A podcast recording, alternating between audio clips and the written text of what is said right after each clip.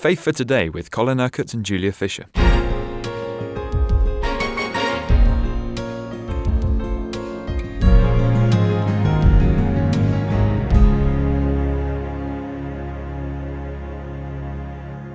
Blessed is he who has regard for the weak. The Lord delivers him in times of trouble. So we read in Psalm 41, Colin. Yes, now we've seen how wonderful the Psalms are in talking about our relationship with God, how we can put our trust in Him, how He's always concerned about the circumstances of our lives, how He lifts us out of, of, of, the pit, out of the mire and the clay, how He sets our feet upon the rock. It, it's all wonderful in the way that God meets our personal needs. And uh, now we, we, we see here in this psalm that we're blessed when we're not just concerned about ourselves, but when we have regard for others. Blessed is he who has regard for the weak. The Lord delivers him in time of trouble. The Lord will protect him and preserve his life. He will bless him in the land and not surrender him to the desires of his foes. The Lord will sustain him on his sick bed and restore him from his bed of illness. Wonderful, wonderful, wonderful. I was sharing the other day with you that you know, when I was sick, the first thing I did was to pray for as many other sick people as possible and really believe, let me tell you, for God to heal them. And, and I praise God for wonderful, wonderful answers to prayer there were in those days in the lives of others as well as in my own life. But here you see, all these blessings come upon the one who is concerned about others. Jesus said, There is no greater love than this, that a man lays down his life for his friends. Now, Jesus laid down his life for us, but he, he also says that we are to love one another as he has loved us. Well, if he loved us by laying his life down for us, we are to love others by laying our lives down for them. That is by having a regard or having a real concern, but it's, it's doing more than that. It's doing things. It's doing good, trusting in the Lord and doing or what is good. And what does the Lord do in response? He protects us, He preserves our life, He blesses us in the land, He doesn't surrender us to our foes, He sustains us on the sick bed and restores us from our illnesses. I mean, that's pretty good. But you see, it's all in line with what Jesus taught. The measure you give is the measure you get back. So many benefits from one simple act of kindness. If you give, God will give back to you. Good measure, pressed down, shaken together, and running over me. Oh, and running over, not running over me. uh, I'm, I'm just jumping ahead because I'm looking at the at verse four. I said, "O Lord, have mercy on me, heal me, for I have sinned against you." I, I, I like that, you know, because there's a sense in which sin is spiritual sickness. It needs to be forgiven, and we need to be healed from the effects of sin and from uh, really the power of sin in our lives. The cross has broken that power of sin. We don't need uh, to submit to it anymore. Um, and and I, I I love it that that you know this great and mighty God, this this ruler of the universe, this King of glory, is concerned about you and about me in the situation that we're in, but is also so concerned to see how we are doing good to others, how we're expressing His love and His compassion and His concern, how we're being merciful to those who have sinned against us.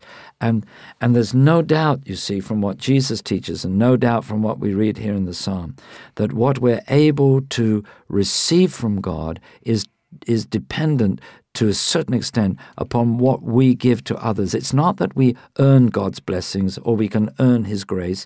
Grace is what is given freely by the goodness of God, although we deserve nothing. If you earn something, it's a reward, it's not grace. And yet there is reward. Jesus talks about reward, and He rewards every man according to what he has done. And I, I would just encourage and urge everyone you have a need, then reach out to meet the need of others, and you will see that in doing that, God will bless you and more will be poured into your life than would have happened otherwise. Another aspect of this psalm that I think is very interesting, Colin, is that David is obviously aware of his enemies, but he doesn't speak to his enemies. He speaks to God about them. He's always wanting God to vindicate him. Yes, it, it, vindication is a quite a an interesting subject in Scripture. Um, I think the truth is that God doesn't really vindicate people, he vindicates the truth. So the people that hold fast to the truth become vindicated. And you see, David's attitude was Look, Lord, I contend for the truth of who you are. My enemies are all over the place. They, they not only oppose me, they oppose you. So, in vindicating the truth, vindicate me, or you can put it the other way.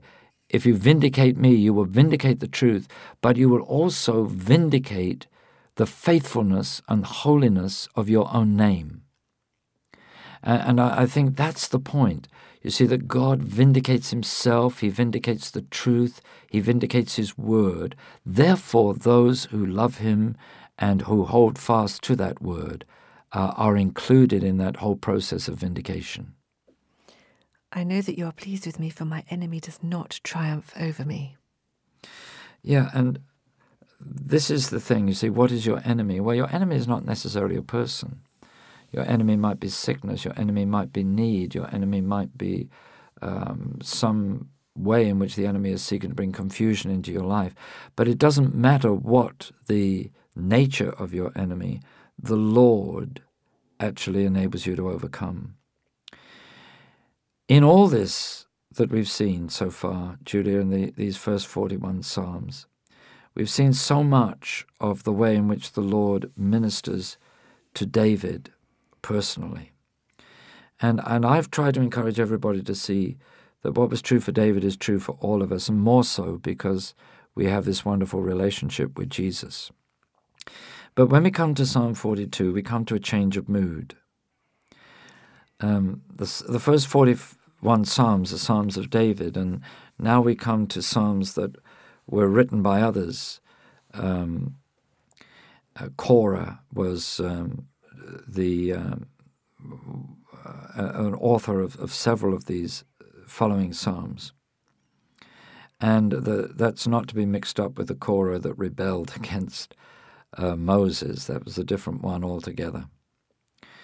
Um, and we have this wonderful, wonderful opening of Psalm 42 as the deer pants for streams of water so my soul pants for you, O God. My soul thirsts for God, for the living God. Where can I go and meet with God? My tears have been my food day and night, while men say to me all day long, Where is your God? These things I remember as I pour out my soul. How I used to go with the multitude leading the procession to the house of God with shouts of joy and thanksgiving among the festive throng. Why are you downcast, O my soul? Why so disturbed within me? Put your hope in God, for I will yet praise him, my God, my Saviour and my God. Wonderful, wonderful verses. What, what is the psalmist saying? There was a time when I was so full of joy and thanksgiving and praise for God. I used to lead the procession of the praising people that went up to the house of the Lord. And now I'm in a situation where I'm feeling I'm struggling. I, am panting for the streams of water that once I knew. It seems those streams have dried up. I'm panting for you, God. It, it seemed that I was so close to you, and now I just feel so remote to you. My soul thirsts for you. Thirsts to know you, thirsts to be close to you, like I used to be. Where can I go and meet with you in the way way that I did? And then it's almost as if the psalmist corrects himself and he asks himself this question why are you downcast, O my soul? Why so disturbed within me? And he knows the answer to his own questions.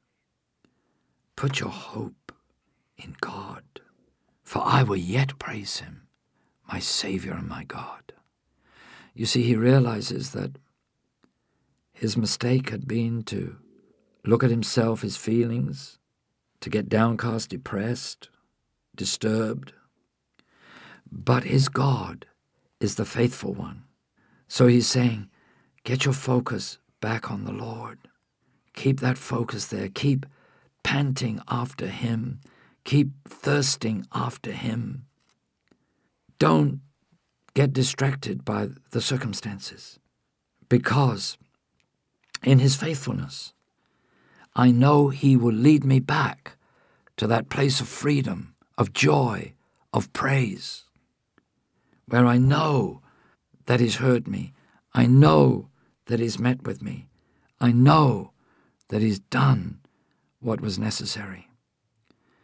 And I expect many of us could look back at a period of our times when we felt we were so much more spiritually alive than we are now.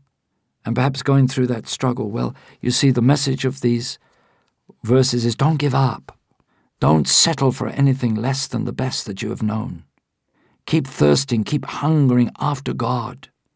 Being back in that place of, of such trust in Him that you know that you're fully confident that He will meet your need. And you can be absolutely sure that because of His love for you and because of His desire to be one with you, He will lead you through, He will carry you through, and He will bring you back to that place of liberty, of freedom, of joy, of praise, of power, in the name of Jesus.